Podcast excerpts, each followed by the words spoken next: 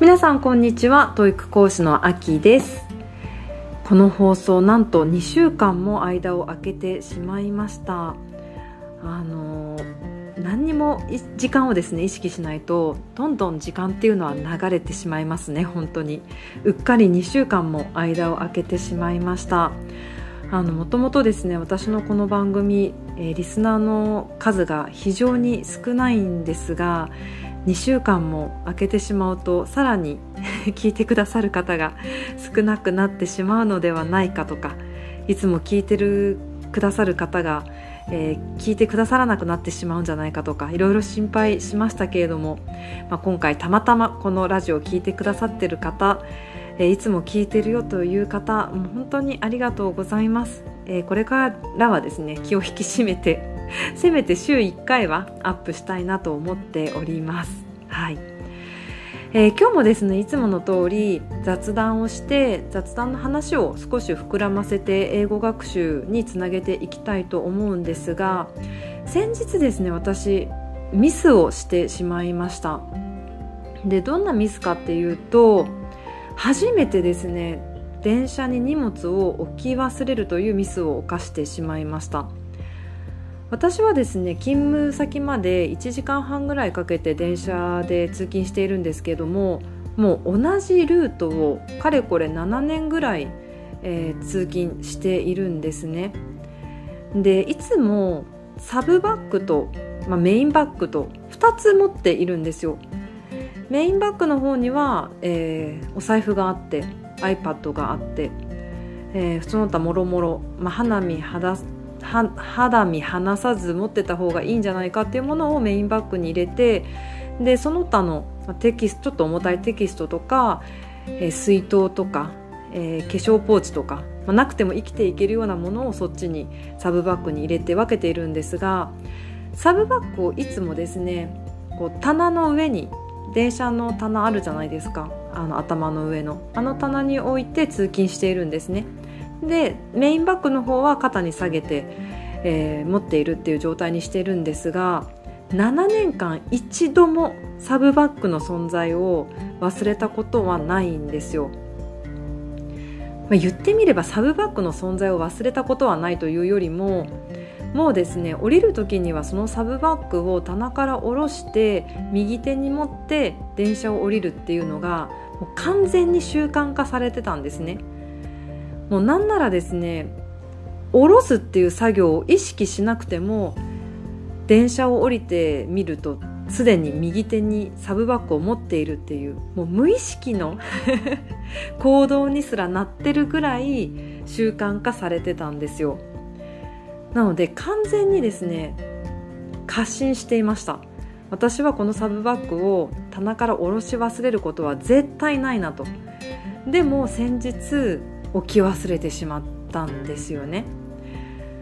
えー、帰る時に最寄り駅から自分の家へ歩いている途中にあれ右手に何も持ってないぞと。あれサブバッグ忘れてしまったっていうふうに気づいてすぐにですねあの遺失遺失物取扱センターみたいなところに電話をかけたんですが、まあ、その日のうちにはですね私のバッグは見つからなかったんですね。でその翌日にえー、朝一で電話をしたらそれっぽいバッグがありますよということで、えー、見つかって手元に戻ってきたわけなんですがなんでそのようなミスを7年間もミスらずに来たのになんでその日にそういったミスを犯してしまったのかって考えてみたんですね。当然何か原因があってそういうミスが生まれてしまったわけですよね。なので何が原因だったんだろうって思い返してみたんですよ。でそしたらですねもう明確な理由が私の中で2つ出てきました。でそれは1つ何かっていうと私の乗っていた電車、えー、その時ですね私は座っていたんですね。でただその電車なんですが途中で具合の悪くなった方を救助するとかいう救護活動で10分15分ぐらい止まってしまったんですよ。でですねまあ私はその後急ぐ用事もなかったのでずっと座っていたんですがあの何分かしたらですね隣のプラットフォームで同じ行き先に向かう電車が早く出発するよっていうアナウンスがあってじゃあそこで、えー、もうこの電車をの、えー、降りてそのプラットフォームに行って違う電車に乗り換えようって思った。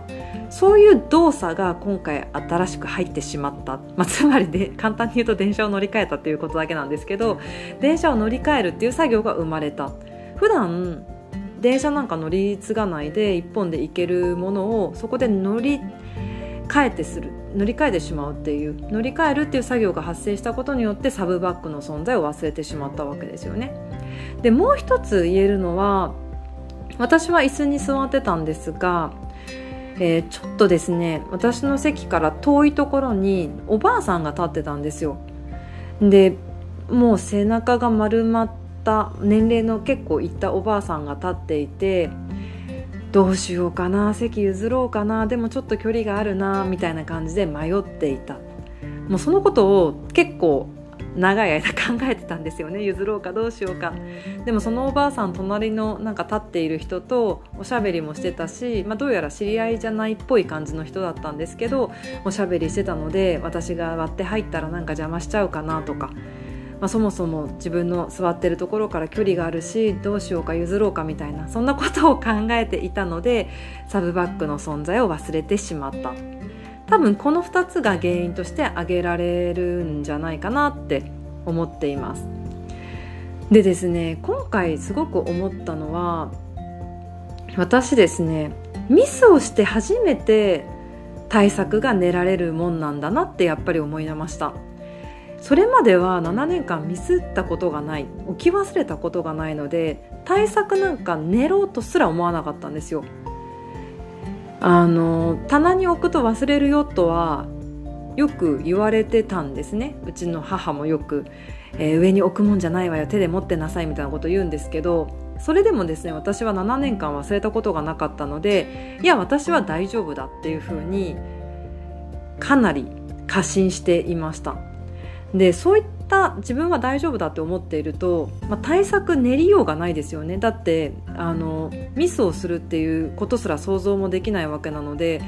どうやどんな対策を立てるべきなのかなんてわからないじゃないですか。だけれどもミスをしたことによって初めて対策が得れ得られたわけです。多分今度乗り換えの時にはかなり気を使ってサブバッグのことを 思い出そうとすると思うしあとは人にね席を譲ろうって思う時にはおそらくあサブバッグのこと忘れちゃいけないなっていうふうに気を止めると思うんですよね。はい、なのでこのちょっと出来事から英語、まあ、TOEIC ですね TOEIC のことにつなげていきたいんですけれども皆さん必ずまあ、教育対策をする上で問題を解くと思うんですよね。たくさん問題を解いて、えテストに準備するっていう方多いんですけれどもテストの前にそのテキストを解いて丸付けをして間違いがあると思うんですね。で言ってみればそれがあの失敗なわけなんですがその失敗に対して具体的な原因というのをしっかり、えー、認識するようなことはしてらっしゃいますか？これがすごくね大事だなと思うんですよ。間違いからなんでそれを間違ってしまったのか。まずそれ原因ですよね。じゃあその間違いを今度犯さないためにどういう対策が練れるのか。それをですね認識しておくっていうことがすごく大事だなと思います。例えばですね、えー、お皿を床に落として割ってしまった。っていうミスをしてしまった時今度は気をつけようってしか思っていないと多分そのミスは防げないんですよね。じゃあなんでお皿を床に落としてしまったのか。その原因と対策を考えないと多分同じミスは起こってしまうんですよ。今度気をつけようっていうのはものすごく抽象的な対策というか、まあ、対策というか気持ちの問題みたいな感じですよね。でもそうじゃなくてなんで床に今回お皿を落としてしまったのかその原因。例えばいつも、えー、一皿しか手に持っていないのに今日は急いでいたから積み重ねてお皿を持ってしまった。だからバランスが崩れて床に落ちてしまった。っていう原因があるのであれば私は積み重ねて、えー、持って歩くっていうのが苦手だ。だから私は一皿ずつしっかり運ぼうっていう対策が練られますよね。でもそうではなくて、まあ、違う原因であれば違う対策が浮かぶわけで何かしらの原因が絶対そこに何か失敗するミスをするっていうところには原因が存在する。なのでそれをまず認識して対策を練るっていうところまでやることが非常に大切かなって思います。皆さんも TOEIC の問題を解いていて間違ってしまうっていう時もちろんあると思うんですがじゃあ今具体的にどんな、えー、間違いをしてどんな原因が今のところ明確になっていますか？でその原因っていうのがもし分かっていればどんな対策を立てていますか？そこまでしっかりですね明確になっていると次にそのミスっていうのは減らせると思うんですよね。でテストの前にそういった、まあ、失敗をしておくミスをしておくっていうのはめちゃくちゃ大事なことだと思っています。そういったミスをしないと対策っていうのは当然立てられないわけですよね。今回の私のあの荷物を置き忘れるっていうことと同じでそういう失敗を犯さなければ対策は練りようがないんですよ。なのでもしかすると皆さんの場合えミスをしないまま来てしまうと本番で思いもよらないミスをする可能性が出てくるわけですよね。でもそうではなくてテスト前にそういったミスを経験しておいて原因と対策をしっかり練られていればテストでそのミスを防げるわけです。ですので今のうちにその原因と対策を立ててみてください。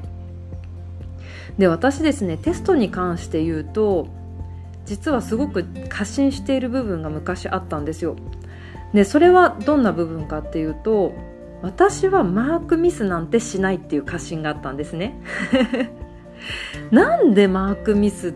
なんかする人いるんだろうって正直思ってた時期がありました。だけれども自分が、えー、例えばテスト前にですねノートに問題じゃない答えですね。ノートに答えを書くんではなくてマークシートを利用して、えー、問題の回答を塗りつぶすっていう作業をした時にあやっぱり自分もマークミスするんだなって気づいたりとか模試を解く量を増やした時にそしてなおかつマークシートを使う時にあやっぱり自分もマークミスってするんだなって初めてそこで自分もミスをするっていうことに気づけたんですよ。でそれも失敗しないと気づけなかったことですよね。そういったミスを自分が犯す可能性があるっていうことに、まあ、初めてそこで気づけたわけです。じゃあなぜ、えー、そのマークミスは起こってしまうのか。っていうと私の場合はですねあのもう完全に手元を見てないんですね。急いでいるじゃないですか。TOEIC の問題を解く時っていうのは時間がなくて急いでいる。なので私手元を見ないで塗っているっていうことに気づいたんですよ。あの位置確認をしていないんですね。ABCD の4つの塗る場所があってで適当とは言わないですけれどもしっかりですねその場所を確認して塗っているっていうことをなおざりなおざりにしているっていうことに気づいたんです。まあ、それが原因なんですね。じゃあどういう対策を練るかっていうと一つ一つ問題を解き終わって塗り込んだ後にもう一度確認するってことを意識的にやるようにしました。たかがマークミスですけどされどマークミスですよね。せっかく、えー、回答としては合ってるのに違う場所に塗ってしまってはそれはマイナスになってしまうのであの小さなミスのように思えますけど大事な、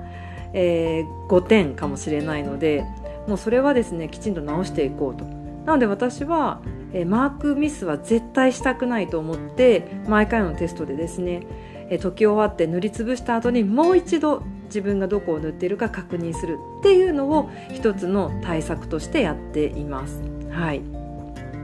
なので失敗っていうのはですねその対策を練るための非常に重要なチャンスなんですよ。失敗してしまったミスをしてしまったえー、いくらでもね落ち込むことは可能だと思うんですけれどもいやむしろそれは対策を練られるチャンスなんだと、えー、ぜひ前向きに、えー、捉えてほしいなと。で私もですね今回サブバッグを忘れてしまった自分にあの がっかりしたんですよ。なんで私忘れちゃったんだろうと。で、まあ、電話をしたり遺失物取扱センターに電話したりやり取りしたりとかして結構時間も取られてしまってあなんで忘れ物しちゃったんだろうななんていうふうに落ち込んだ時もあったんですけれどもでもですねこれから私はずっと電車通勤していくわけできっとそういうミスをどこかでするんだと考えたら早めにね対策を打ててよかったなって思えたんですよ。じゃないと私は絶対忘れ物しないっていうふうに前まで、えー、自分の母にも 私は大丈夫っていうふうに言い張ってたのでそうではなくて自分もミスをするんだなと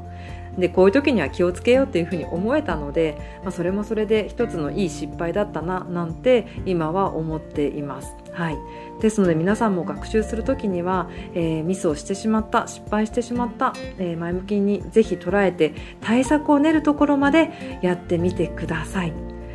ということで、えー、今日もですね長々とお話ししてしまい、まあ、2週間ちょっと取り戻せたか